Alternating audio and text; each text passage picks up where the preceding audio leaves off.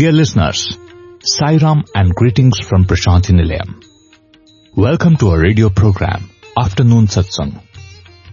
This is a segment of Radio Sai's Thursday Live, hosted by Prem and Arvind at 12.30 p.m. Indian Standard Time on Thursdays, only on Asia stream of Radio Sai Global Harmony. The discussion is on the Ramakatha Rasavahini, a book written by Swami, and today's episode was first broadcast live on 16th July 2015. Have a listen please.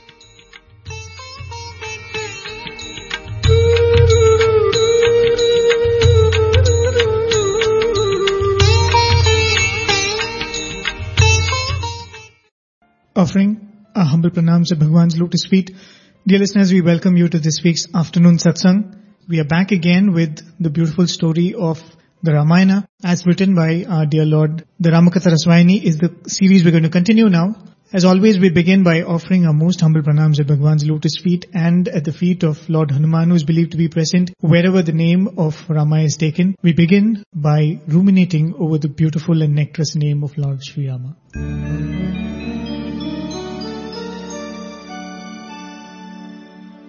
श्रीराघवम्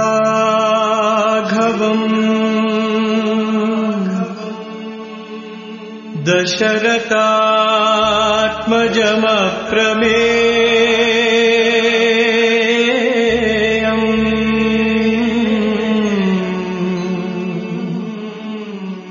सीतापतिम्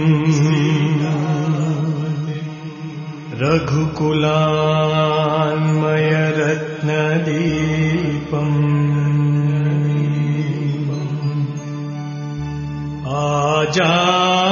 आजानुबाहुम्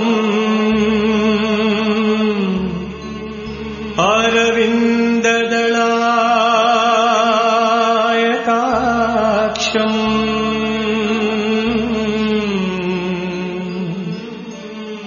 रामम्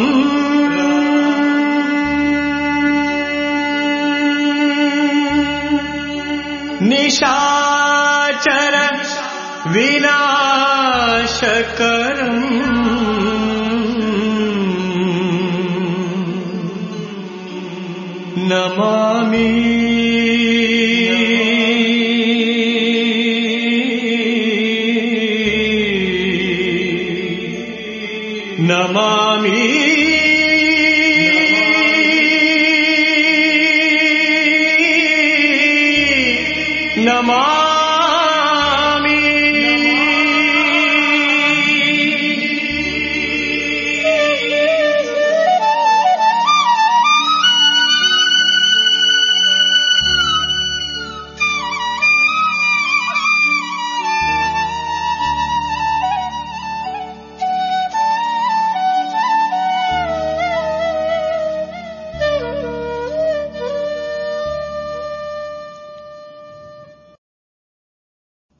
dear listeners and welcome to afternoon satsang today where we shall travel back in time thousands of years to that point in the Treta Yuga where Lord Sri Rama with his brother Lakshmana and mother Sita are residing at Panchavati in the Dandakaranya forests. This is where we had reached in the previous fortnight and the story from here on is as interesting as the story so far. The Ramayana might have happened thousands of years ago, but the beauty of this epic, the beauty of this story, the beauty of this legend, the beauty of this history of God is that the lessons, the ideals and the insights that it provides hold good for all times, for the present times and the future times to come. Little wonder that it is said, Yavat sthasyanti girayaha saritascha maitale tavat ramayani kata lokeshu pracharishyati. Which means that as long as the mountains and the rivers exist, the story of Ramayana will exist.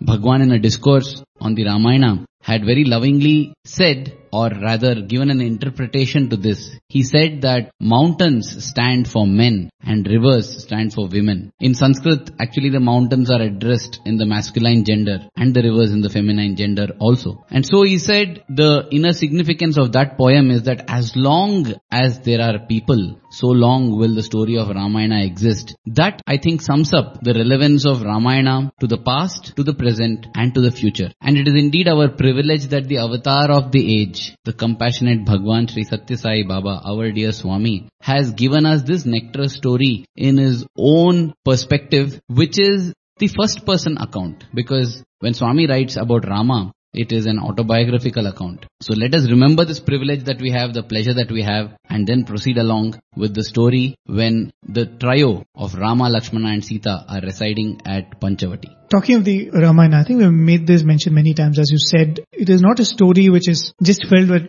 drama and adventure. It's a story which we all can learn from. And uh, if you look at the approach towards a guru itself as given by Swami, Mhm. I think something can be drawn out of it in the way we approach epics such as the Ramayana and the, and the Mahabharata. You know, many times Swami would say that when you go to God, when you go to Guru, what comes first is faith. You know, very often we have heard this from Swami. It's not experience that precedes faith, but it's faith that precedes experience. So in a sense, when you accept a person as divine, as a person who is going to give you the right guidance, you try to put in perspective the guidance which comes. Like when the master gives you a certain direction, you, you know that this direction is definitely for my good and you try to figure out in what way is it good for me. Hmm. If you apply the same approach to the epics such as the Ramayana, many, many times Swami has said, you know, that Ramayana has the secrets of the lessons of all the Vedas. You know, it, it is the essence of the Vedic knowledge. Which means that here in the Ramayana, we know that there is a treasure trove of lessons we can learn. So many times when you look at the story, you might feel that why did it happen this way? Why did it happen that way? You know, why couldn't have it been plotted differently? But when you approach it with that shraddha, with that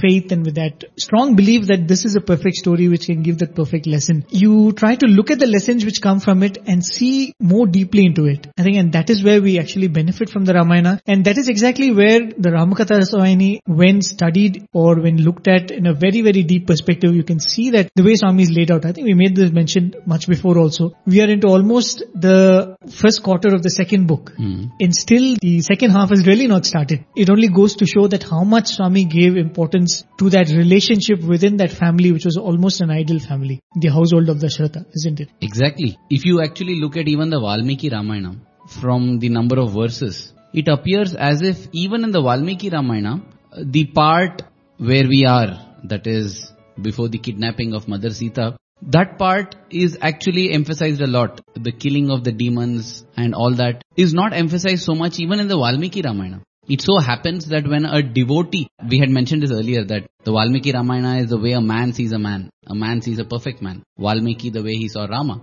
And we say that Tulsi, Kamban Ramayanam are the way a devotee looks at the Lord. So when a devotee looks at the Lord, those feelings of love and affection towards the Lord often makes the devotee go into raptures and into poetry. And that is why when a devotee writes about the Lord, we see a elaborate description and a lot of details about how the Lord vanquished because the devotee revels in the glories of the Lord. Again, when the Lord describes the stories of the Lord, that is what is Ramkatha Rasavahini, Swami writing about Rama, it is back to what God would like man to follow. And we rarely see even Swami speaking highly of himself. It is those few discourses which we treasure where Swami reveals who he is, what he is. And we treasure that. We treasure it because in every other discourse Swami never shows or says who he is. So therefore, when Swami has given so much of importance to the initial part, it definitely shows that those are the areas where we have to concentrate. The other thing is, even the remaining parts when Swami explains, the way Swami explains if you see, he doesn't do it in the standard way as it's present in Valmiki Ramayana or in the Tulsi Ramayana. He does it in his own unique manner and we will start seeing more of such unique interpretations from this point on. We saw one in the way Swami salvages Kaikeyi. In fact, Swami salvaging Kaikeyi is not part of the Ramkatha Rasavahini. It was borrowed from Swami's discourses delivered later on. But from now on, there are points which are present in the Ramkatha Rasavahini itself, which show a twist in the tale. And to begin that, we start at that point in time when Sita and Lakshmana are having a time of their life staying in the nearness and dearness of the supreme avatar, Lord Sri Ram. And Rama is spending the whole day in discoursing Sita and Lakshmana, in interacting with them, spending time with them. It's beautiful. If you just picture yourself, just two of us with Swami, just imagine both of us sitting with Swami day in and day out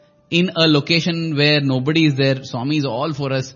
What beautiful times it will be. Those were the beautiful times that Lakshmana and Sita were enjoying and they were in supreme bliss naturally. And Lakshmana continued to do his duty of being a guard. You know, when you say being a guard, taking care of Rama and Sita, it almost makes one smile. I'm reminded of how for a few years some of us got the opportunity of guarding Swami's residence, Trai Brindavan, at night, where we would get the opportunity to sleep close to the residence. And the reason given was we would take turns to keep awake to ensure that, you know, uh, I don't know what to ensure what, but it was in the name of security that we were doing this. But all of us were totally convinced that in the name of security, we are getting this opportunity to be near to our Lord. Of course, Swami says that dearness matters more than nearness. But we can't deny the fact that somehow nearness can also lead to dearness, can lead to us relishing and experiencing the Lord in His full glory and therefore developing a dearness to Him. And in the same manner, if we extrapolate, we realize that though Lakshmana was there on duty, in fact he had given up his sleep,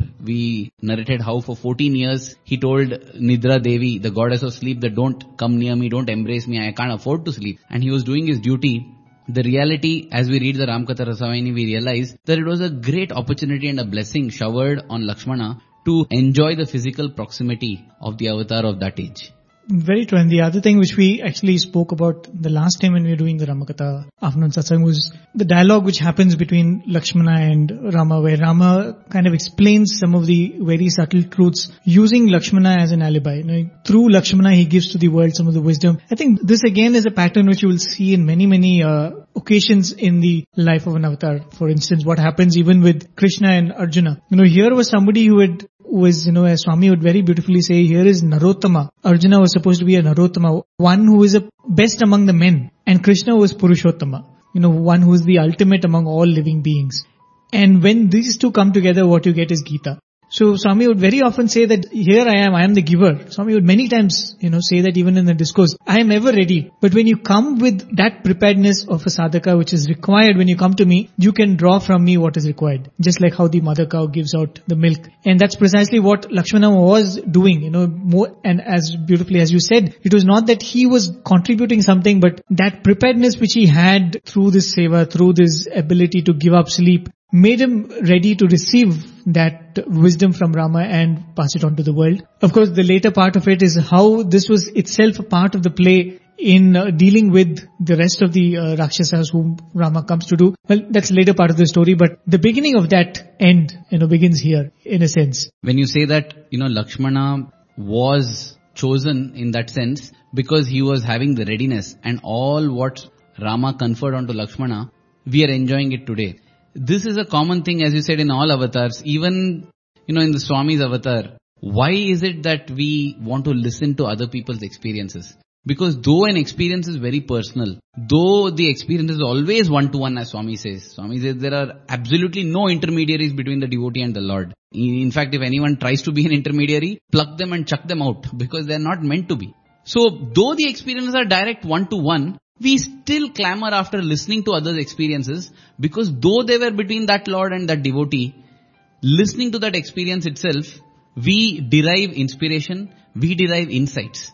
So in that sense, it is almost like all the food that is fed to the body is fed to the mouth. But though the mouth is fed, the whole body gets nourished. And therefore, though each devotee has an experience with the Lord, each of those experiences help in nourishing humanity as a whole just to make a mention is generally when, when you go into neuroscience, they see why it is bad for children to see violent movies or play violent games. Mm. You know, when they study that, they find that there is an inherent quality in the human beings which is more pronounced than in the other living organisms, which is what we call empathy. But neurologically, there are many ways of looking at it. They say mirror neurons, where you're able to, to an extent, simulate what is happening with what you're seeing. Like suppose I'm seeing a movie. The reason why we invariably get into one of the characters and we live that movie for those three hours, two hours, one and a half hours, whatever is the duration, is because without our knowledge, you get into the character and you simulate whatever is happening in that person to that person to your own self in your mind. And that is why when Swami says satsangam when you go to a parayanam, you listen to the Ramayana, you listen to the Mahabharata, without your knowledge, you are getting into one of those characters and you are experiencing the joy. It might be, as we said, synthesized happiness. We spoke so much about it in the past couple of weeks, but really it does work because so much of what we go through in life actually happens only in our head. You know, the pain most of the time is only in our head. The fear is most of the time in our head. The insecurity, it might not be really around us. That is why so much of simulation happens in the head and dear listeners, that is why it is so very beautiful to listen to the Ramayana and such epics again and again. And it is our joy to go on speaking about it over and over again.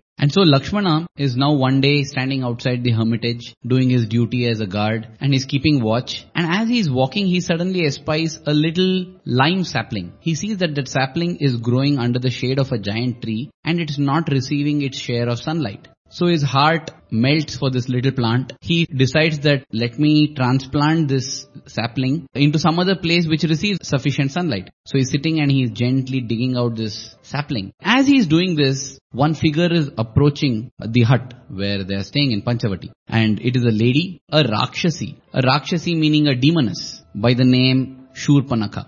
Now the Shurpanaka comes close and the moment she sees Lakshmana, it is love at first sight. Actually, you know, it is more like lust at first sight. Because what they say is, love at first sight, even scientifically has been explained as nothing but a kicking in of hormones and some uh, neurological sensations. So love at first sight is not actually the fact, the truth, because love is something much deeper. Love comes with understanding, love comes with becoming like a single soul in two bodies.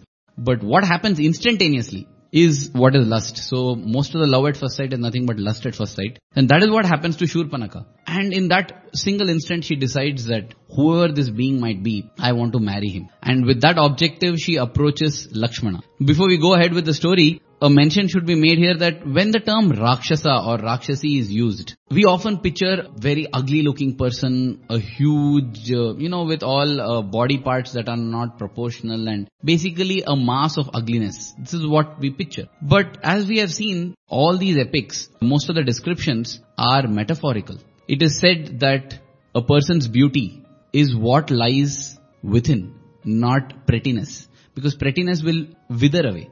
Beauty is defined as something that's permanent, that is forever, that is ageless. And therefore, we can't equate beauty with prettiness. If we see the story of Kubja, Kubja in um, the Bhagavatam, Lord Krishna says to Kubja that she is a beautiful woman and she feels that Lord Krishna is mocking her because she is a hunchback, her body is bent and she is very old. That is when Krishna says that this is a wrong concept of beauty, beauty is something within. The same thing is highlighted even by Ashtavakra. Ashtavakra, the name itself means bent at eight points. His body was bent in eight points and he was a scholar par excellence. When he entered the king's court and everyone laughed at him, he told the king that I thought I have come to a congregation of scholars, but I see that you have a congregation of cobblers because they're judging based on my skin. It's only a cobbler who judges based on skin, that is leather. So beauty is something within. And by portraying Rakshasas and Rakshasis as ugly, it doesn't mean that these people were ugly physically. It just is a reflection of their character and therefore metaphorically they're presented. For example, Valmiki presents, describes Shurpanaka as pot-bellied. Mm-hmm. You know, but if we see later on, even Swami describes, we will be listening to that discourse clip there. Swami says that what happened to Shurpanaka destroyed her beauty and disfigured her. Mm-hmm. You can't disfigure an ugly object. You can't destroy the beauty of an ugly object, which means Shurpanaka was beautiful in the physical sense. But when they're described as demons, demonesses, it's a reflection of their inner being. So therefore a person might be pretty or handsome, but might be ugly because of what is within. So when Valmiki describes Shurpanaka as pot-bellied, a big stomach, it is supposed to indicate unsatiable desires. So many desires that they're never fulfilled. We had also discussed this in one satsang about pretas. Right. How you can never get satiated. So that is the significance of a pot belly. And Valmiki describes her as having oversized breasts. That is supposed to indicate a heart that is swelling with wickedness and lust. Again, she is said to have a grating voice, an irritating sound, which means she is very harsh and cruel on anybody who sees her and listens to her. So just want to make a point here that though Rakshasa and Rakshasi are described in very ugly manner, that ugliness is not their physical beauty, but a reflection of the inner being. Absolutely. I think because why this point is important to be made is because when she approaches Lakshmana eventually, she changes the form to appear beautiful. So which means it wasn't the ability to look the way they chose to look. So there isn't much in the appearance really, because as they all seem to have mastered the art of appearing, you know, in a way which is more pleasant and more acceptable to the others. But it is the ugliness inside. I'm reminded of uh, an incident which happened, I think, many years ago. Swami had called for an interview. A batch of students from one of the colleges run by Swami's uh, devotees. It was actually a college run according to Swami's value education. So Swami had called this group of girls for an interview. Hmm. And some of them were very new. For the first time they were coming for Swami's darshan and they landed up in the interview room. So after the initial few, you know, exchanges, Swami looked at them and said, anybody has any questions you can ask me. And it seems one of those young girls there asked Swami, what should I do to get a husband like Rama?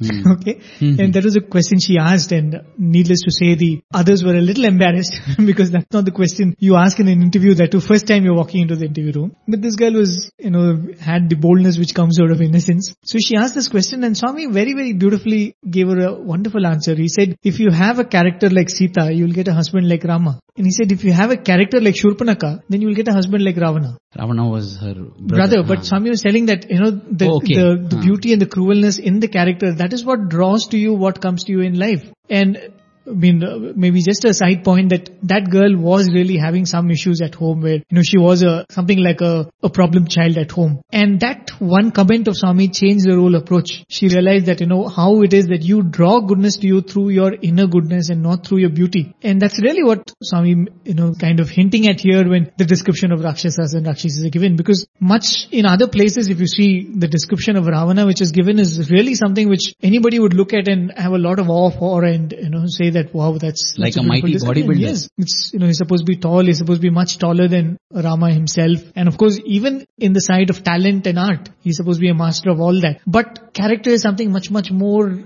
subtler than all this. All that which can be seen and can be observed from outside. And that's what is the uh, essence of the description of Surpanaka as given by Valmiki also. You know, looking in the same angle, when you say that Shurpanaka transformed herself from a Rakshasi to a beautiful damsel as she approached Lakshmana, again if we see it in this angle as we discussed, we realize that it is not about changing your physical form. It is about changing your nature. When we become hypocrites, we are all being like Shurpanaki. You know, we have irritation in the heart, we have wickedness, we have cruel intentions, but we mask it. In Hindi there's a saying that goes as, uh, muh mein ram ram, haath mein chura, which means in your mouth you take the Lord's name, but in your hand you have a dagger which you are ready to stab. In Sanskrit there's a quote which says that you are uh, feeding someone honey, picking up the honey from the tip of your sword. While that honey may please the tongue, anytime you, it may cut the tongue which it's feeding. So this, I feel, the description of Shurpanaka transforming herself into a beautiful damsel is symbolic of hypocrisy that we do. When we try to camouflage and mask all the ugliness and market ourselves as noble by appearing beautiful, by appearing pretty. That is why beauty is not skin deep, it goes beyond. Beauty is not just how we appear. And so Shurpanaka approaches Lakshmana and she says, who are you sir? My heart has been captivated by you. You have captured my heart in an instant. Would you consent to making me yours? I would like to be owned by you. I want to become yours. And Lakshmana just smiles. He doesn't even look up at her. He tells Shurpanaka that, you see, my lady, I'm actually a slave. I'm a slave to the master who lives there. And if you marry a slave, you too shall become a slave. I don't think a person like you should become a slave. So why do you want to ask me? Why don't you approach the master and ask the master himself? And this is what Lakshmana says and stalls her. And it is exactly at this point in time, hearing this conversation, Rama and Sita just walk out of the hut. And Shurpanaka, Swami says that the moment she looks at Rama, she totally forgets Lakshmana. You know, this actually shows that it was not love at first sight, you know.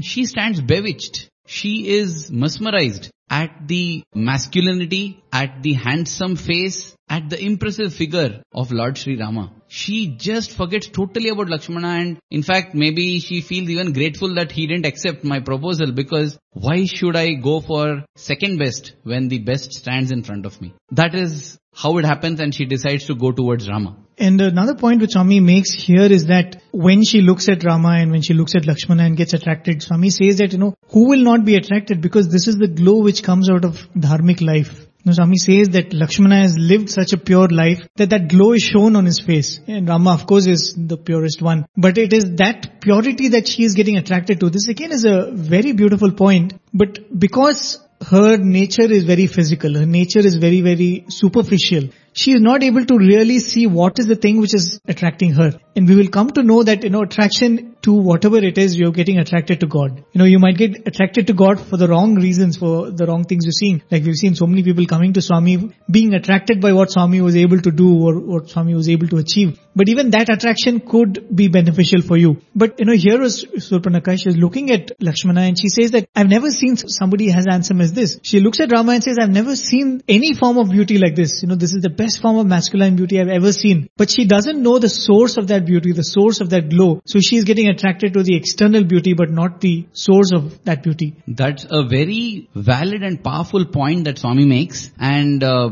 very nicely you have picked and highlighted that prem because you know if we look at the Bollywood movies our exposure is little more to the Bollywood movies and therefore I'm quoting the movies made in India. There are some of these uh, movies where violence against women happens, mm-hmm. where a woman gets assaulted. Now if we look at most of the movies, I'm not saying all, but most of these movies, our blood boils in righteous anger because the woman being assaulted is actually a very noble woman, a very good woman. And in that same movie, of course, everything is just acting. But in that same movie, there are other women characters, women roles, which are not as good as this lady who has suffered, who are possibly of a lower character. Nothing seems to happen to them. But the women who are the noblest, mostly the heroines of the movie, who are having noble virtues, they are the ones who get assaulted. So what I'm trying to say is, it struck me now that just like Shurpanaka got attracted, though she didn't realize that the source of that beauty is the virtue, even in movies when you look at that, you realize that possibly the movie director also never thought about that, but he somehow recognized this truth that the attraction happens towards people who are noble, who have got a righteous character. Because all these kind of wrong things, villains, assaulting women happen to women who are noble. So it is not their facial beauty, but it is the beauty of character that shines through. No wonder Swami says that end of education must be character and beauty is not skin deep. Beauty is something very deep within and it doesn't age, it doesn't stale, it doesn't go away because character is forever. And as we were highlighting what Swami has said in the Ramkatha Rasavahini, I just got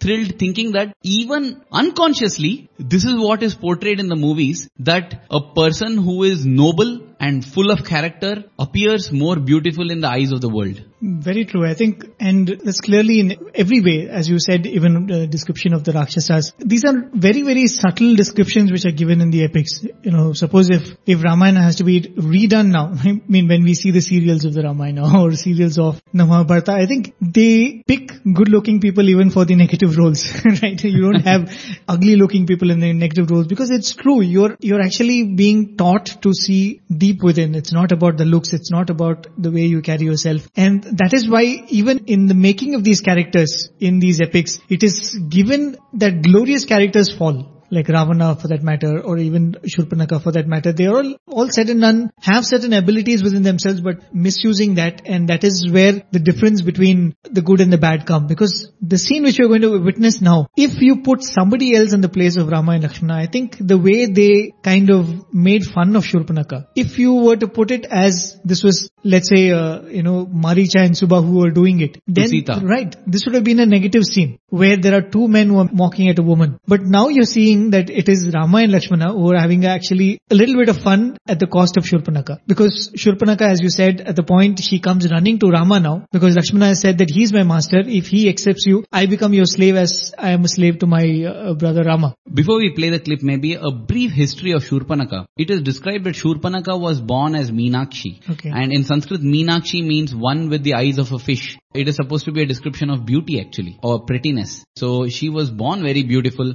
She was very beautiful in the physical sense. And it is said that her own brother Ravana kills her own husband. Some say that it was accidental. There are many, many versions. Some say it was purposeful. But whatever, and Shurpanaka is very, very angry on her brother. That is why she leaves the kingdom of Lanka, which is according to the Ramayana, the present day country of Sri Lanka. She leaves that area and comes over to the Dandaka forest, which is the current day Madhya Pradesh region in India, where all the other Rakshasas and Rakshasis are. And she decides to stay there. And uh, Ravana feels very repentant for this and he's trying to win his sister back. But in her heart, she has never forgiven her brother for killing her husband. So all said and done, she is not ready to forgive Ravana. As a kind of consolation or trying to patch up with his sister, it is said that Ravana gifts her a part of the forest of the Dandaka forest. Okay. Dandakaranya. This forest totally belongs to you. Any creature that lives there is yours. Any tree that is there is yours. And therefore, she assumes that Rama and Lakshmana too belong to me and therefore it's my right to own them. This is the feeling that she has. And as we shall see the episode unfold, we will realize that when it comes to God, your wealth, your riches, your influence, your power, nothing can win God because you can win God only through your love and heart and it's a one-to-one relationship with God. And so therefore, you might be the most powerful person in the world, the most influential, the most wealthy, but there's no guarantee you will get God because God sees wealth of another form, which is the wealth of the heart. So with this background, I think we can listen to Swami narrating this episode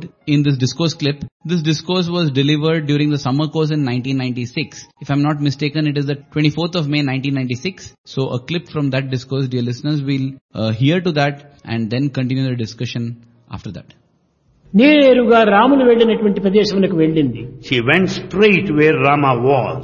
అక్కడ రాములు కూడాను ఇదే ప్రశ్న వేశాడు రామ- ఎవరమ్మా మీరు Rama also has put the same question, who are you?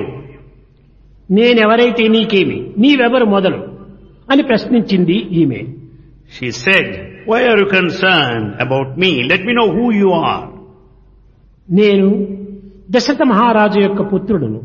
And the son of emperor Dasharatha అని జరిగినటువంటి యొక్క చరిత్ర అంతా కూడాను చెప్పుతూ వచ్చాడు.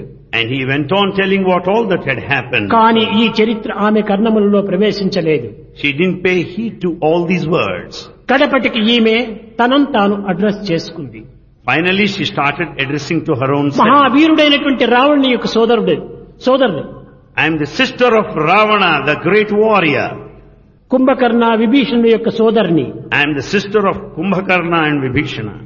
కరుడు దంతవక్రుని యొక్క సోదరుని. ఐఎమ్ ది సిస్టర్ ఆఫ్ కర దూషణాదు కర దూషణ. ఈ విధంగా తనం తాను చెప్పుకుంటూ నా పేరు సూర్పడక అన్నాడు. She started introducing herself and said, My name is Surpanaka. అయితే మీరు ఎందుకు వచ్చారు ఇక్కడికి Then why have you come here? ఈమెకి ఏ విధమైనటువంటి జంకు గుంకు లేదు She had no hesitation whatsoever. డైరెక్ట్గా రాములతో చెప్పింది నిన్ను వివాహం ఆడటం కోసం వచ్చాను అన్నది She told directly, I have come here to marry you. రాములకు అరణ్యములో ఈ విధమైన తమాషలు జరగటం ఇదే ప్రధానం ప్రప్రథమం It is the fir- first time such funny things happened in the history of Rama. లక్ష్మణుడు కూడా దగ్గరకు వచ్చారు Lakshmana came close. వీరిరువురు కూడాను చిరునవ్వులు నవ్వుతున్నారు Both of them were smiling. ఈమె అడిగినటువంటి యొక్క ప్రశ్నకు ఏ విధంగా జవాబు ఇవ్వాలి How to answer her question? అప్పుడు రాముడు యోచించి ఈమెతో కొంతసేపు తమాషాలు జరపాలి అని సంకల్పించుకున్నాడు Rama thought over for some time and wanted to make fun of her. అమ్మా మీరు చాలా సౌందర్య రాశి. యు ఆర్ బ్యూటిఫుల్ నీ సౌందర్యములకు తగినటువంటి యొక్క వ్యక్తి ఇక్కడ మీకు చిక్కరు. You don't find an exact person that suit ఒకవేళ చిక్కిను నేను నిన్ను వివాహం ఆడటానికి వీలు కాదు. Even if there is one well I can marry you నీవు గొప్ప రాజు యొక్క సోదరివి. You are the sister of a mighty king నిన్ను సవతి పోరులో పెట్టడం నాకు ఇష్టం లేదు. I don't want to have any step sister నాకు ఒక భార్య ఉన్నది. ఐ హ్యావ్ వైఫ్ నీవు తిరిగి నీవు నన్ను పెళ్ళాడితే నీకు సవతి పోరు వస్తుంది. If you marry me you will have all the conflict fighting they కనుక అదిగో లక్ష్మణుడు ఉన్నాడు. దేర్ ఇస్ లక్ష్మణ దే అతని వెంట తన యొక్క ధర్మపత్ని రాలేదు. His wife he's not followed him అతన్ని వివాహమాడమని తమాష చేశాడు. He started making fun of this way you marry him తిరిగి నిజమే అనుకుని తలంచి ఈశ్వర్ లక్ష్మణ దగ్గరికి వెళ్ళింది. And listening to these words, Surpanaka approached Lakshmana Lakshmana. నీవు సిద్ధముగా ఉన్నావా నన్ను వివాహం ఆడటానికి Lakshmana, are you ready to marry me? ఆ సిద్ధమే కానీ నిన్ను కొన్ని శ్రమల్లో పెట్టడం నాకు ఇష్టం లేదు అన్నాడు He said, yes, I am ready, but I don't want you to suffer. ఏమిటి ఆ శ్రమ అనింది What is that? నేను శ్రీరామచంద్రుని యొక్క దాసుడను I am the servant of Sri Rama. నీవు నన్ను వివాహమాడితే నీవు కూడాను దాసురాలు కావచ్చు If you marry me, you will also be a servant. నీవు గొప్ప కుటుంబంలో పుట్టినటువంటి దానవు You belong to a very big family. కేవలము ఇక ఒక రావణాసుని యొక్క సోదరివి You are the sister of Ravanasura. అలాంటి స్త్రీవి నీవు దాసురాలు కావటము సరి అయినటువంటిది కాదు Such a great lady, she can't be merely a servant. కనుక నీవు మాస్టర్ని వివాహమాడు శ్రీరాముణ్ణి వివాహమాడమని చెప్పి better you marry the master himself Sri Rama. ఈ విధంగా ఇరువురు కూడా తమాషాలు చేస్తూ వచ్చారు పాపం. Both of them started making fun of her like this పదమూడు సంవత్సరం జరిగినప్పటికీ ఆ అరణ్యంలో ఇలాంటి జోక్ ఎప్పుడు కూడా సంభవించలేదు.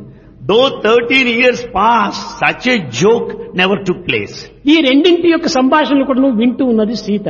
Sita was listening to this ఆమె కూడా ఇది conversation. ఒక పెద్ద ఆశ్చర్యంగా కనిపిస్తుంటుండాది She was very much surprised. ఏ స్త్రీలైనా కూడా ఈ విధంగా డైరెక్ట్ గా వచ్చి వివాహమాడమని కోరుతారా Will any woman ask like that directly, will you marry me? ఆమె రూపము చూస్తేనే తెలుస్తున్నది పెద్ద రాక్షసి అని The very appearance is that of a demon. తనలో తాను నోరు మూసుకుని కూర్చున్నది She just remained silent. తిరిగి శూర్పణక రాముల దగ్గరకు వచ్చింది Surpanaka came to Rama. నీవు చెప్పావు You said, సవతి పోరు నీకు ఇవ్వకూడదు అని you said that you, there should not be any infighting because of Rama నీవు అంగీకరిస్తేవంటే లక్ష్మణ్ణి సీతను ఒక్క నిమిషంలో నేను మరణింపచేసి మనం ఇరువురు కూడాను ఈ అరణ్యములో సుఖంగా జీవిస్తామని Rama, if you are ready, I will kill Lakshmana and Sita in a moment. We can have a happy time in the forest. ఈ సీత నీకు అడ్డముగా ఉంటుండాలి Sita is an obstacle here సీతను నేను మిరింగివేస్తానని సీత పైన దుమికింది she ready to swallow Sita she jump అప్పుడు సీత కొంచెం వెనుకకు జరిగింది. Then Sita withdrew Ramulu చెప్పాడు రామా సేవ్ పురుష సింహము పక్కలో ఉండగా ఈ చిన్న మృగముల యొక్క దీనికి భయం నీకెందుకు? Why are you afraid of all the small animals when the lion is by your side సైగు చేశాడు రాముడు. రామ సిగ్నల్ రాముని యొక్క చిత్తము లక్ష్మణుడు తప్ప మరొకరికి తెలియదు. The heart of Rama is known only to Lakshman none else పైకి చూచాడు. ఈ లుక్ దాప్ ఏమిటి ఇది? వాట్ ఇస్ దిస్ అనగా ఏమి? తాను పైన చూచేటప్పటికి శ్రవణము అనేటువంటి తెలిసింది శబ్దము. ఆకాశం నుండి శబ్దమే ఉద్భవించినటువంటిది. As he looked up it means the sound that originates out శ్రవణం అనగా ఏంటి? శ్రవణముకు కర్మేంద్రియములు చెవులు. The ears power of audition cut చేశాడు లక్ష్మణుడు. Lakshman he's cut the ears తదుపరి నాసికం. నెక్స్ట్ నోస్ ముక్కలు చేశాడు. He's cut the nose also ఈ విధంగా సూర్పుణ యొక్క అందమును చెదరగొట్టాడు ఈ లక్ష్మణుడు. Well Swami describes that episode and even as Swami describes we realize more and more that it was not love for Shurpanaka, it was as if she is choosing between two cars or two dishes in a hotel. She didn't mind shifting to Rama, shifting to Lakshmana and I think it was in order to show her that what you have in your feeling is not true love. It's only through love that you can win the Lord, not in any other manner that they kept shuttling her between Rama and Lakshmana and uh, she was ready to change. And another thing that struck me was Swami says that in the 13 years they never had a joke like this.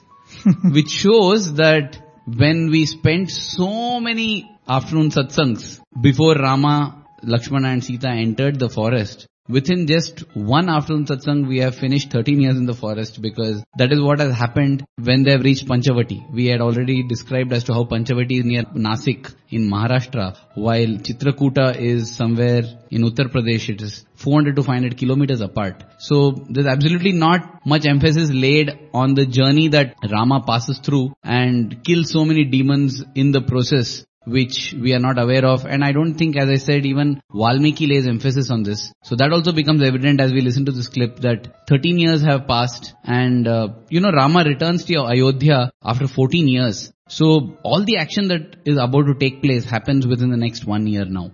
And to think of it that this was the very important task which Rama came to do. I think this is what is getting redefined in when we look at Ramayana again and again. I think even when we spoke about Swami, when we asked this question of why an avatar comes, I think invariably we give more importance to that, you know, dushta Shikshana. sikshana, you know, Dushta Sikshana, Shishta Rakshana. Sishta Rakshana. Because actually we give more importance to the correction of the evil, but when we even see it chronologically, it all happens so quickly and so swiftly. And this episode is more or less marks that beginning of the end in a sense because Shurpanaka now is very, very angered by this act. But the fact is, how can a woman stand there and allow such a thing to happen to her? Even uh, Swami would very often say that even an ant which bites your leg, your whole body reacts to it. But here is, I mean, here is a man catching her and chopping off her nose and ears, but she has stood there and let it happen to her and that is revealed much later. But the first thing what she does is she runs to her brothers, as Swami said, Kara and Dushana. Before we go to that part, Prem, I think a little more emphasis on the kind of connection that exists between the two brothers, that is between Rama and Lakshmana. It is so beautiful and in the Ramkatha Rasavahini, Swami describes, of course, in the discourse, Swami seemed to have uh, speeded through that. But in the Ramkatha Rasavahini, Swami so beautifully describes how Rama thinks that where a knife can work, you need not use a spear or you need not use a sickle. And therefore, there is minimal movement from Rama's side. Rama raises his hand and four fingers. The four fingers naturally on a raised palm point to the sky. Because you see, we had described the Parnashala episode where Rama tells Lakshmana, you build a hut. And Lakshmana is in tears saying that Rama, what do you mean you build a hut where you want? Because I have no will of my own. I don't do anything which is not your will. Your wish, your desire is my command. So till you have a wish or a desire, I have no command. I don't do anything. And that is the reason that though Shurpanaka charged towards Sita, you know, this is another point here. Shurpanaka charges trying to kill Sita because she doesn't want the competition. And that itself shows that hypocrisy coming out. You can camouflage your evilness, your cruelty for some time as nobility and sweetness, but you can't do it forever because unless you are genuinely good and loving within, you can't express love. So it'll naturally come out and your cruelty, anger and irritation gets expressed. That's what happened. If you read Valmiki Ramayana, it shows that at this point in time, she transforms back into the Rakshasi. She gives up her form as a beautiful damsel and becomes a Rakshasi. Again, it's metaphorical to show that charade she was performing of being a courteous and sweet woman is gone and her true character stands revealed as a cruel, greedy, unsatiated lady. So anyway, when this is happening, Lakshmana is supposed to be the bodyguard. He doesn't do anything. Because he is awaiting the command from Rama. And how does the command come? Rama points four fingers to the skies. And Lakshmana in an instant jumps with his sword and chops off the nose and ears of Shurpanaka. And Swami explains that when four fingers are raised, four, four symbolizes the Vedas. The Vedas are also called Shrutis. Shruti also means that which is heard. And the ears are the organs through which you hear. So Lakshmana gets his first signal that you are supposed to do something to her ears. And ears hear sound which is Shabda. And the element that is supposed to represent Shabda is Akasha. And Akasha is loosely translated as the skies, which is above. That is where Rama's fingers were pointing. Rama's fingers were pointing up towards the skies. That is where the heavens are. And heavens in Sanskrit are called Naka. Now this term Naka also means nose in Sanskrit. And therefore Lakshmana gets his signal that I have to chop the nose. And that is why in an instant Lakshmana springs up and chops off the ears and nose of Shurpanaka. It's simply amazing if you think of it, Prem, that just a small signal from Rama was enough to trigger Lakshmana. It reminded me of many instances where Swami would just indicate and the people concerned would know what has to be done. In fact, I received a mail asking mm-hmm. how is it that people knew what Swami wanted? Is it that Swami has told them beforehand? Or what is it? What would happen? How would they have an understanding without Swami even communicating? And they asked out two, three examples of Swami making a turn over here, Swami going there. That is when, you know, I wrote back a mail telling that, you know, at this point in time, you see Swami would indicate with his finger and the different things that we have seen and they were so amazed. That how would somebody observe this finger? You know, when Swami, after ladies side darshan, when in the wheelchair, Swami suddenly decides not to go to the gent side. To any onlooker, it would appear as if the person pushing the wheelchair just decided that today I'm not in a mood to go to the gent side. but they wouldn't realize that there was a very silent signaling process going on, which the people concerned would be aware.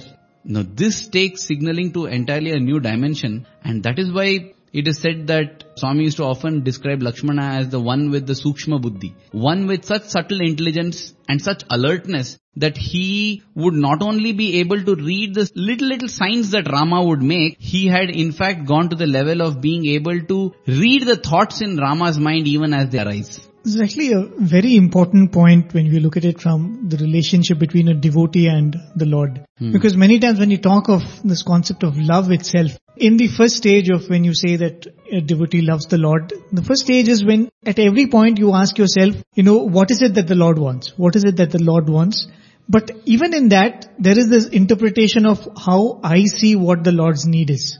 You know, many times when you're, you would see that even in Swami's presence, when people would give Swami things which probably Swami did not need. You know, the other way also it happened. You know, one way Swami's indications were read and on the other occasion, you know, Swami's indications were misread too. Hmm. The intention in both places were the same. You know, both places people are looking at Swami and seeing what Swami needs now. What would Swami want now? What Swami would ask for now? I think at some point that devotion becomes so pure that when the observer himself vanishes, when you're at a state of absolute readiness and purity to see and pick exactly what, you know, the Lord is indicating. I mean, imagine at the end of it if Lakshmana had actually misread the symbol. you know, many times we would talk of it as a joke. Imagine at the end of it Rama asked, oh, oh, Why did you do what you do? What did you do that for? You know, I just showed my four fingers and that's not what I meant. But I wanted you to chop off four of her fingers. Right, something like that. But you know, that's the beauty because Lakshmana was, I think, observing, removing himself completely. And that is why that episode Swami puts before this, uh, where he says, no, why do you have to make me choose? I don't have a choice of my own. Because he is somebody who has removed his likes, dislikes, his choices, the way he wants. When he has removed that completely, I think this is something which is emphasized in different, different episodes and different, different characters. That's what happens with Bharata. You know, Bharata was all the time thinking that he was pushing his love forward by trying to make Rama, you know, come and accede the throne. That beautiful discussion between what is the dharma of a devotee where you're supposed to do what the Lord wants. At every stage, this is kind of brought in different, different ways where the devotee is able to completely give up his likes and dislikes. The same thing will repeat when Vibhishana comes into the picture. Same thing repeats when Sugriva and Hanuman comes into the picture. In different levels, in different situations, this is brought again. I think that is why even though that Ramayana does not look as much a text about Bhagavatam as Bhagavatam is. You know, Bhagavatam, you always see that overflowing love and devotion. You have the Gopikas, you have the stories of the other, you know, Prahalada, Dhruva and all these people where devotion is portrayed as it is. I think in Ramayana it's very, very subtle. It's very, very subtle because Rama is not accepted universally as, as the Lord, you know, because that is the, the secret of the whole game. Because Rama has to live his life as a normal human being. But still, the lessons of devotion are brought out in a very, very subtle and beautiful way within the relationships like brothers and husband and wife and all that. That's the beauty of this episode too in that. And another, you know, I was just happening to read in the Brahma Vaivarta Purana. Okay? It is mentioned that Shurpanaka later, you know, with his nose chopped and so many things again happen. Uh, later on, we'll see towards the end, Shurpanaka is still alive actually. When Rama crowns Vibhishana as the emperor of Lanka, Okay. she's still there. And after that, she goes to the sacred lake, a Pushkara in present day Rajasthan, and she prays to Brahma because she has still not forgotten Rama. She's so much so she prays to Lord Brahma, the creator, that, you know, I want to be worthy of the Lord's love. Now she realizes, and you know, this you can see this change of heart. And therefore, when this is done, it is said that in her next birth, she is born as Kubja. Kubja, the hunchback that we spoke about, you know, sometime back. Right. She is reborn. It is said that Kubja is nothing but Shurpanaka reborn. And what she did not get in the previous birth, that is Rama appreciating her beauty, she gets because Krishna calls her beautiful. So much so that you see in the first case, when she goes to the Lord, she's arrogant. She tells to Rama that, you know, she's almost like, I'm the most beautiful woman here and what is this, leaving me or going behind Sita? and you know, Rama apparently shows what he thinks of her beauty because he gets her ears and nose chopped. In the second case, you know, she's saying that I'm a most ugly person. And Krishna comes and tells you're a very beautiful person. You know, her, her desire to get that appreciation from the Lord that she's beautiful, to get an acknowledgement of her beauty, that desire is fulfilled. This is of course not there in the Ramkatha Rasavahini. But when we see this, we realize why it is so important that we have to think what we seek, think about what we desire. Because none of these, as we had spoken in one other satsang, all these desires are like pebbles thrown in the Manas Sarovar, thrown in a very placid lake. They create ripples. Ripples that traverse across the length and breadth of the lake. So too, all these desires have their after effects and reactions, possibly not in this birth, but in future births also. Therefore, we should be very careful as to what we desire. That's why Swami in one discourse says, Adugaku eo manasa. Oh mind, don't ask at all, just shut up. Don't ask at all because whatever you need, the Lord knows. The Lord will provide to you unasked. Better don't ask and ask for something stupid. So it was lucky here that Shurpanaka sought the Lord because she got the Lord in her next birth. But, you know, you can never say. We can never say because the mind, the senses, they are like horses without reins. They will drag you in any direction. We may end up desiring for things that we may later repent for. That is why it is very important to see what we desire and we should desire only God because God has no negatives. And whatever we do, we should desire God. In fact, that is how Swami says we should evaluate our life. Any desire that takes us towards God is good. Any desire that takes us away from God is bad. And therefore we should make an effort to only cultivate good desires.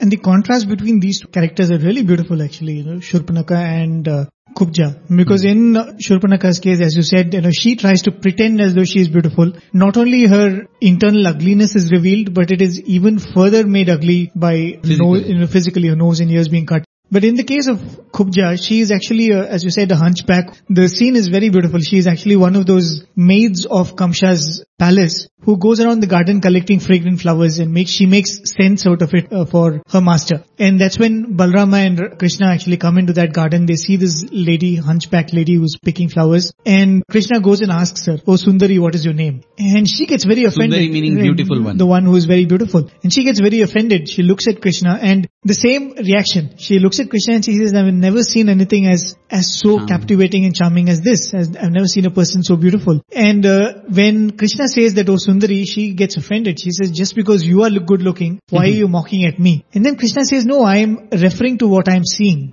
I am seeing the beauty within and that's why I'm calling you Sundari. And the beautiful episode that follows is he catches hold of her chin and he straightens her back. Like, you know, how you would catch a, the chin of a little child. Krishna catches her and lifts her and straightens her body and transforms her into a beautiful woman Physically beautiful. physically beautiful woman. And it's, it's so beautiful, you know, when there is, when you have evil inside you, when you have ugliness inside and you pretend to be beautiful, what is inside is brought out. And here when there is true beauty inside and when there is humility, which, you know, in a sense what is portrayed, the Lord comes and brings out the beauty from within and makes it manifest and appear outside. Absolutely. In one case, if we see it in the physical sense, the Lord disfigures the one who is ugly within. And here, the Lord beautifies the one who is beautiful within. And again, it highlights the same truth, which is in the Lord's eyes, beauty is not about how you look, how much money you have, how much power you possess. Beauty is all about character. That is the only thing that the Lord looks out for.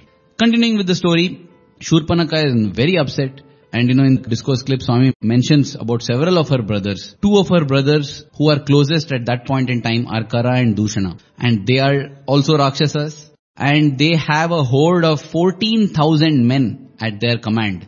And she goes wailing to them and she tells them, what kind of brothers are you? Are you men? How can you tolerate such gross injustice being done to your sister? And, and you know, she starts wailing and they are just angered now. See, this is one thing that happened. They, it is said that don't take a decision in anger because it, it'll invariably be a wrong decision. See, now here, because they are angered at whoever has done this, they are not ready to listen or they are not ready to investigate into what has actually happened. Who is at fault? They just tell Shurpanaka that you just name who that person is. Whoever has done this to you will become extinct. We are going to exterminate that person or those people, whoever it is. And she's very happy. This is exactly the reaction that she was looking out for. And so she describes, she says that these princes, they have come, they look so magnificent, but as magnificent as they look, I think that much cruel they are because this is what they have done to me. And I know their hut is somewhere in this region, it is over here, she points out. And all the 14,000 demons, the Rakshasas, they are so angry, they're upset, and they start charging towards this hut with drum roll and beat and everything. That is when, you know, Rama tells, now again, this highlights what we had said before about Lakshmana being a bodyguard to Rama, because Rama doesn't tell Lakshmana, take care of them, protect us. He tells Lakshmana, take Sita and go to a cave. Just listen to me. I will deal with all these demons. Right. And then, you know, the battle starts where single-handedly Rama is able to hold out all these people and before that, you know, Kara and Dushana come and uh, I think when first Shurpanaka goes and tell Kara and Dushana, she starts praising the beauty of Rama and Lakshmana and they get impatient with her, you know, because every time she starts talking about the beauty of Rama and Lakshmana, Shurpanaka is, is getting lost. I mean, here is one who is in pain because her you know, nose and ears have been chopped off, but she's, she's getting lost in their beauty when she starts describing. And then when she brings them, again, they look at Rama and they are like for a moment stunned. They're not able to take this. That is why actually Kara and Dushana, though they have come with all the intention, bloodthirsty they are, after seeing Rama standing alone there, they are so enamored that they send a messenger actually. Right. They send a messenger and to him, Rama says actually, you know, that I am the, the prince of Ayodhya who has come here and I've come here to hunt down animals such as your master. So go and tell him if he's ready, let him come. But I have a vow that whoever runs away from the battlefield, I will not harm them. So if any of you have any desire for your life, you can run, you can flee now. But otherwise, be prepared to meet your maker. You know, that's the message which Rama sends back to the messenger. And that is enough to ignite Kara and Dushana and they charge madly. And that is where the uh, magnificence and might of Lord Rama is seen as he single-handedly trounces all these 14,000 ogres and demons. And one interesting thing over here, you know, it is described even in the Valmiki Ramayana that Rama uses a weapon called the Sammohanastra. And Sammohanastra is supposed to be a weapon that befuddles, confuses the people. And you know, when he releases this weapon, each ogre, each demon begins to see the other as the enemy. So demon 1 looks at demon 2 and sees demon 2 as Rama. Looks at demon 3, demon 3 as Rama. So demon 1 starts attacking demon 2 and demon 3. Now demon 2 and demon 3 in the meanwhile look at demon 1 and they see Rama. So just imagine each one is seeing the other as Rama. And they start killing each other and they end up dead. In that sense actually Rama did not do anything. They were the cause for their own destruction. All these statements are very metaphorical, right Prem? Because it shows that we are the cause for our own emancipation. We are the cause for our own destruction. Just look at another scene in the Bhagavatam where the Gopikas, they start seeing Krishna wherever they see. That led to a ras, the Rasa Leela. So beautiful that was. And over here, the same blessing is being conferred on these demons. They are able to see the Lord wherever they look. But what did it result in? They killed each other and died. So you see, it again shows that Lord's love is equal on all. It is how we utilize the love that matters. While the Gopikas utilize that to get the ultimate experience, the demons utilize that experience to kill themselves. And they died. See, this is what happens when I was reading the Ramkatha Rasavahini and reached this point, I was really wonderstruck and I felt, Swami, how much is your love, Swami? Even on Rakshasas you shower your love. Swami, see, in, in many of his discourses, Swami even condemns. He says, people who do these kind of things, people who do this, people who do this, they are worse than Rakshasas. Swami stated so vehemently. And yet, on those same people, Swami showers love also. And that I got to see when I was reading this part. Because here are Rakshasas who are attacking Rama. And on them also Rama showers this beautiful experience where he makes them see Rama, Rama everywhere. There's that bhajan, Rama here, Rama there, Rama, Rama everywhere. What we sing as bhajan is an experience that these demons get. But because they're demons, because it's a reflection of their own inner being, it results in them annihilating themselves. And in this manner, it's a very, very vicious, ferocious battle and war because of which so many wild animals get scared. And Swami writes how these animals rush to the same cave where Lakshmana and Sita are sheltering. And with the love of a brother and love of a mother, Lakshmana and Sita tend to these animals and keep them comfortable in the cave till this battle is over. After which Lakshmana and Sita return to Lord Rama even as you're saying about uh, the way you look at the Lord and the difference between the Gopikas and the uh, demons here, you know, it seems, uh, you know, once when Swami was talking to these group of youngsters who form the Hyderabad youth, Swami had once told them, you know, it happens with most of us. I think even as students, it happened with us. Swami would say, I'll come to the hostel tomorrow, and the tomorrow will not come the tomorrow, right? You know, hmm. or Swami would say, I'll speak to you this evening, and it, it wouldn't happen. And for some reason, which Swami alone knows it would happen, and we all would get disappointed. Sometimes we would, you know, say that Swami always keeps saying things like this, he never does what he says, and things like that. So apparently something like that had happened. Swami had told this group that he will speak to them on one particular day. It did not happen. A couple of days later, Swami called them and uh, needless to say that those two days in between, they would have spoken loose words about Swami, you know, wherever they were staying. But they were very happy that Swami had called them for an interview. And in the interview, Swami told them, you know, very, very seriously, Swami said, I want a word from all of you. Try your best not to, you know, have any negative thoughts towards Swami. Try your best not to speak angrily against Swami. Swami said it's not that it is going to affect me, it is going to harm you. So I'm pleading with you, don't ever do that. You know, it's really this because it's almost like whatever you wish for will come to you. You know, I'm a wish fulfilling tree. If you come to me asking for the right things, you will get it eventually. But if you ask for the wrong things, I cannot help it, but it will come to you because you've asked for it. It's almost like that and that's really a, a beautiful thing. And uh, as the story goes, after these demons are vanquished, Shurpanaka runs away. She is not killed. And I think it's for a good reason. She runs away. But then Lakshmana and Sita come and Rama very graphically, even you know, Swami himself says that with so much delight, Rama relates the entire battle as it occurred to Lakshmana. And you know, as he narrates the details of the battle, one thought that arose in me, Prem, was this. Forget all these battle, Rakshasa and all that. You even uh, hinted about this in the beginning as to didn't Sita feel empathy towards Shurpanaka because all said and done Shurpanaka is also a woman. And yeah she's a Rakshasi in the sense of her feelings within but as we know physically she looks as womanly as any other woman. And Sita being the mother and epitome of compassion I'm sure that she would have felt some kind of compassion even for the Rakshasas you know? When she could feel sympathy for the animals that get hit uh, don't you think that her heart would have melted seeing 14,000 corpses lying around the Panchavati ashram? I'm sure she must have felt that compassion, motherly compassion, and even if she didn't feel it for the Rakshasas, she would have felt some kind of empathy at least towards Shurpanaka, right? Definitely. I don't know whether it was uh, in this context, but as we said, 13 years have passed. And in these 13 years, actually, Rama has gone about vanquishing a lot of demons who have been troubling the sages in those areas and all that. And it's been from one forest to the other,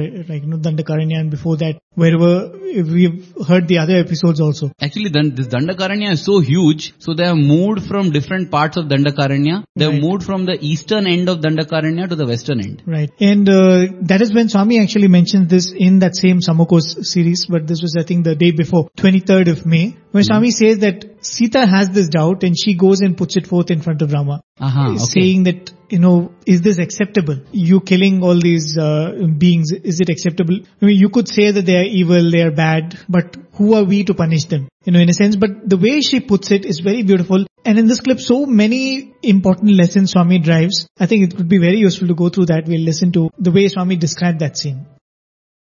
అక్కడ పంచవటిలో ఇద్దరు ముగ్గురు కూడాను చక్కని పర్ణశాలన వేసుకొని అందులో కాలం గడుపుతూ ఉన్నారు All the three reached Panchavati, built a beautiful hut and spent time there. Sita చాలా బాధపడుతూ వచ్చింది Sita was feeling very sad.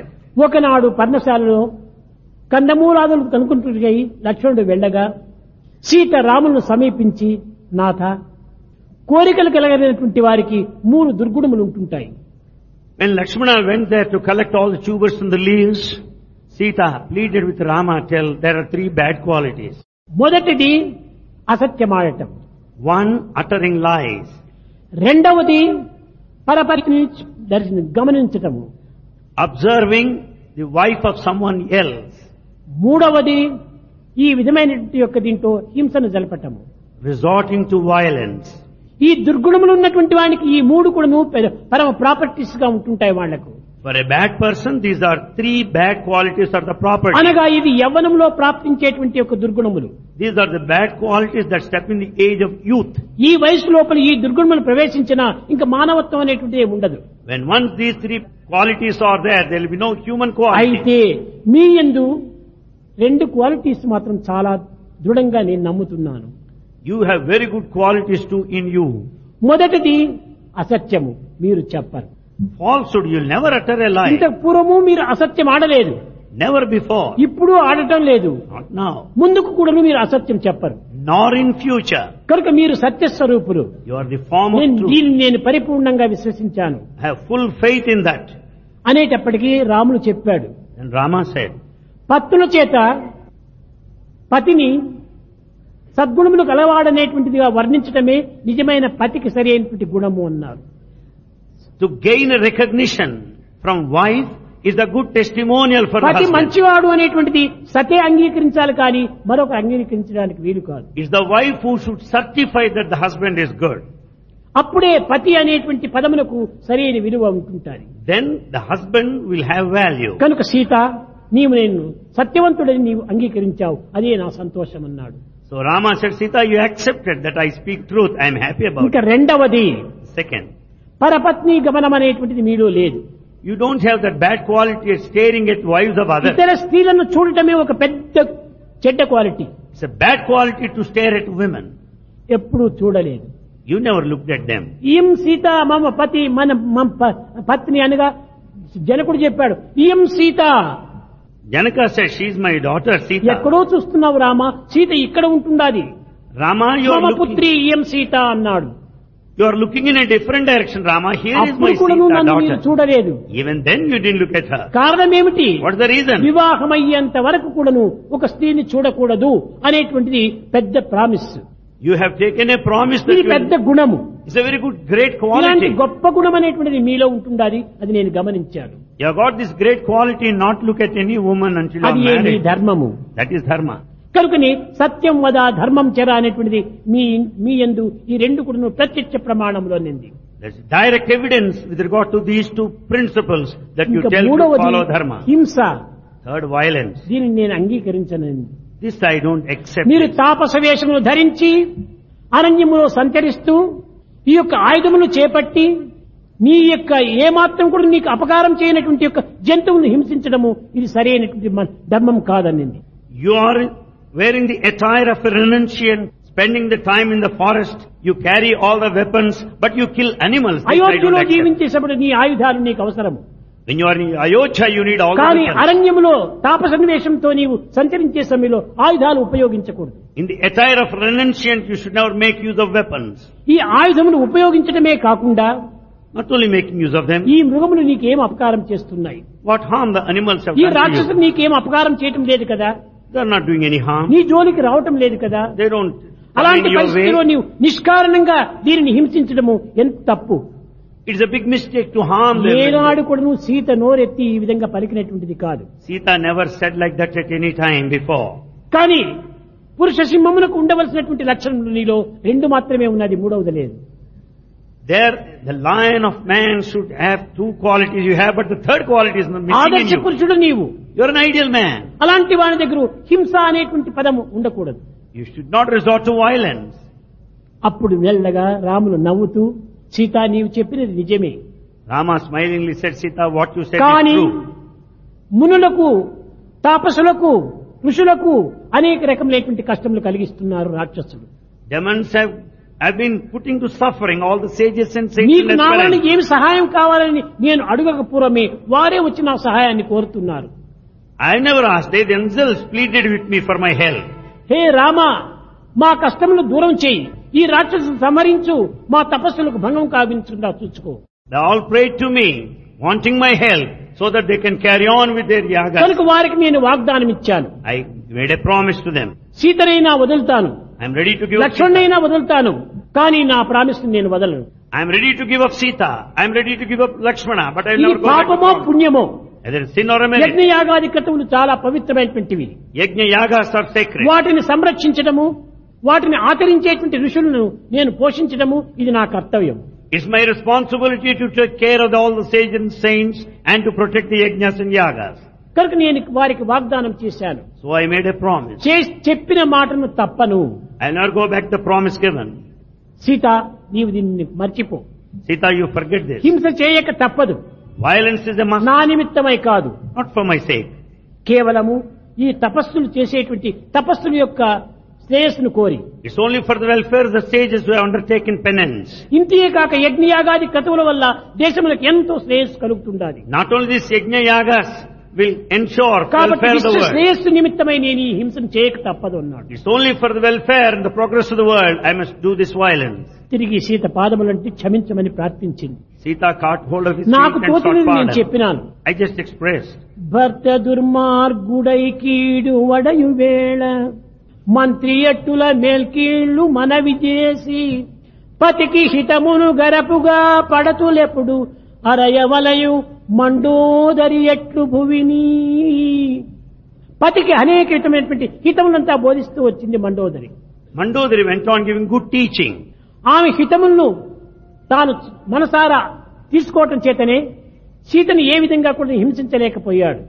Because he accepted what all Sita said good he D పుట్టుకరేని కనుక సాత్వీమణులైనటువంటి స్త్రీలు అనేక విధములుగా పతులకు బోధించవలసినటువంటి యొక్క రైట్ కూడాను వారికి ఉంది.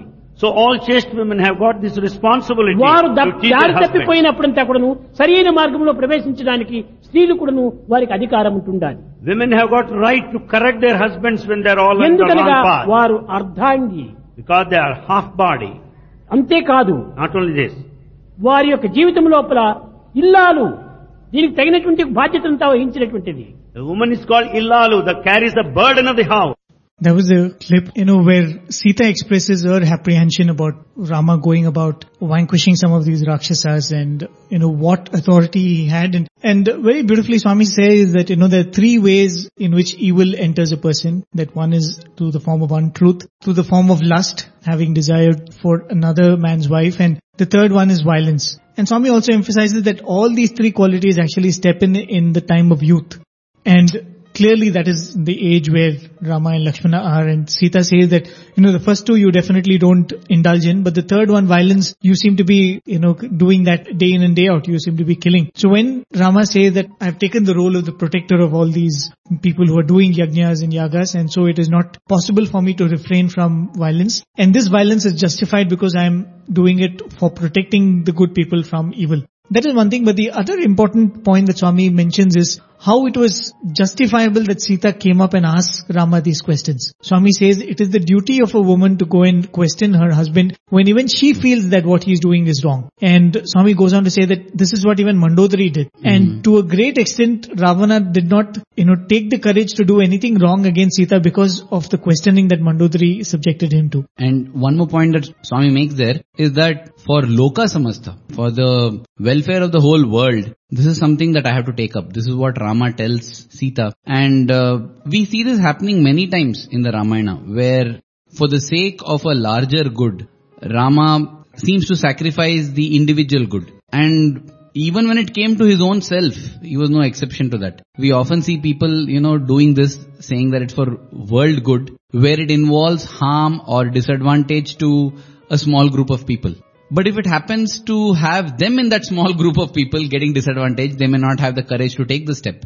That is where Rama differs from all the others who then surely stand out as hypocrites because they have different rule when it comes to themselves, a different rule when it comes to others. There was this little experiment, I think we narrated it in some other satsang in some context maybe, or maybe we have not narrated it, about a kind of psychological experiment that was done. You know, it is said that there is a railway track which diverges into two.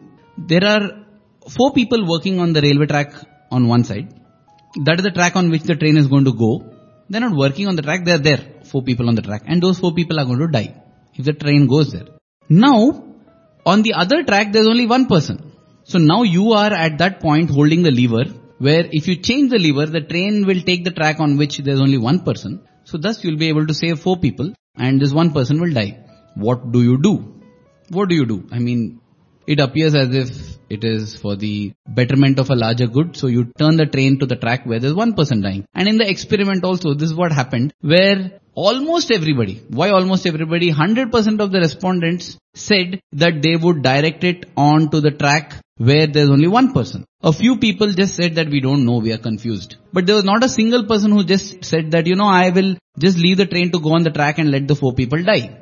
Now they tweaked this experiment. They said, what if that one person working on the track was your father, was your brother, was your uncle or your somebody, your aunt, something? This changes the whole thing now suddenly. People say that, oh, if it's my father, you know, I would love to save my father. I'll, come on, you know, you don't tell me that I'm going to kill my own father. It changes off the whole thing.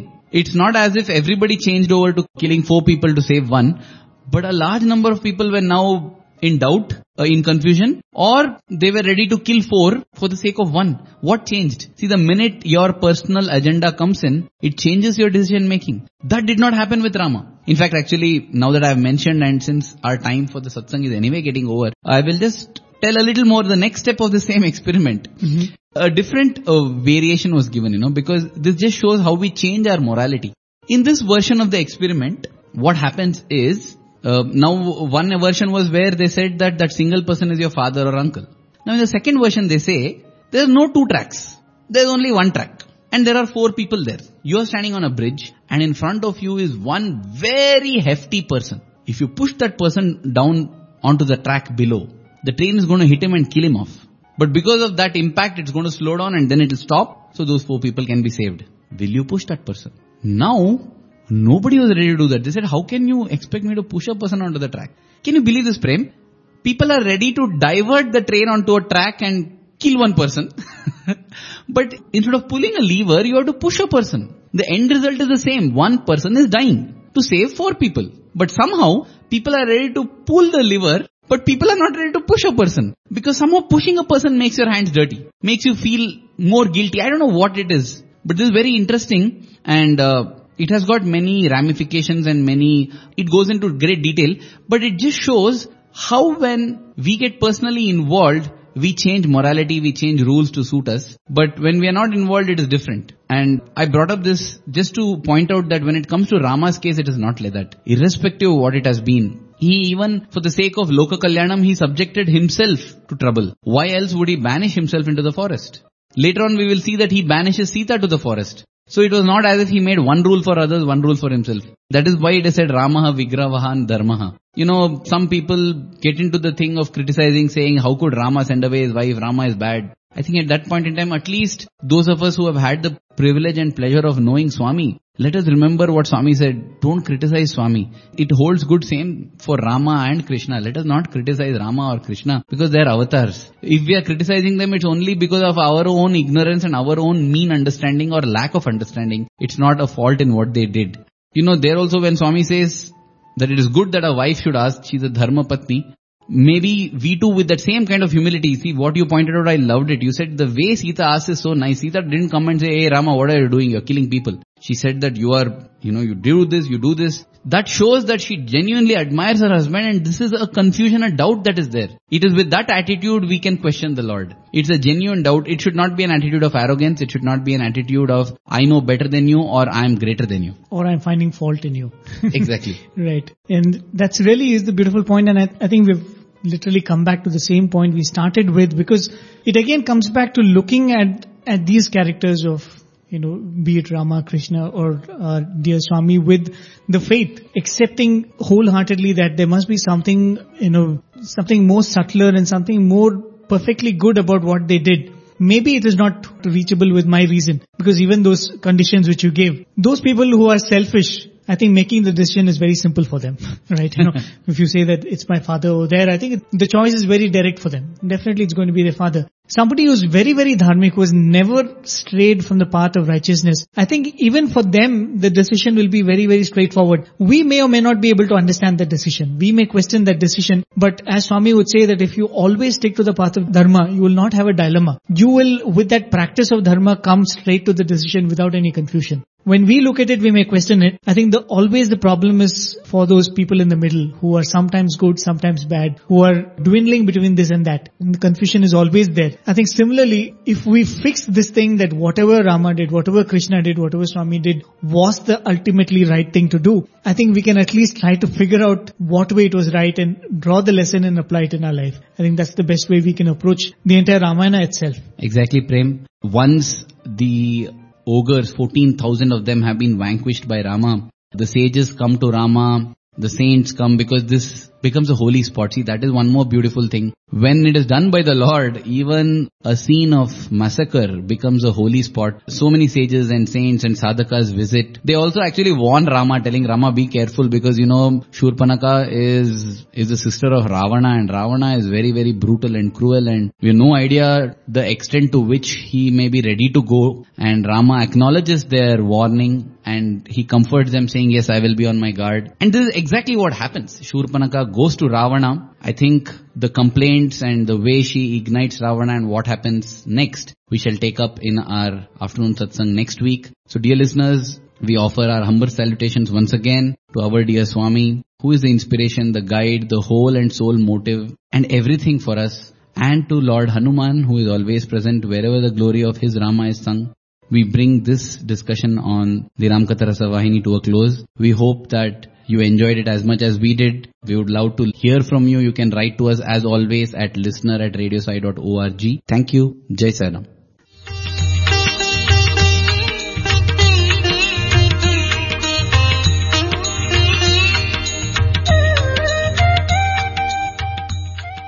Sai Ram. You just heard an episode of our radio program, Afternoon Satsang. This was a segment of Radio Sai's Thursday Live, hosted by Prem and Arvind at 12.30 p.m. Indian Standard Time on Thursdays, only on Asia stream of Radio Sai Global Harmony. The discussion was on the Ramakatha Rasavahini, a book written by Swami, and today's episode was first broadcast live on 16th July 2015. Dear listeners, we hope you liked this program. As always, send us your feedback to listener at radiosai.org. Thank you and loving Sai Ram from Prashanthi Nilayam.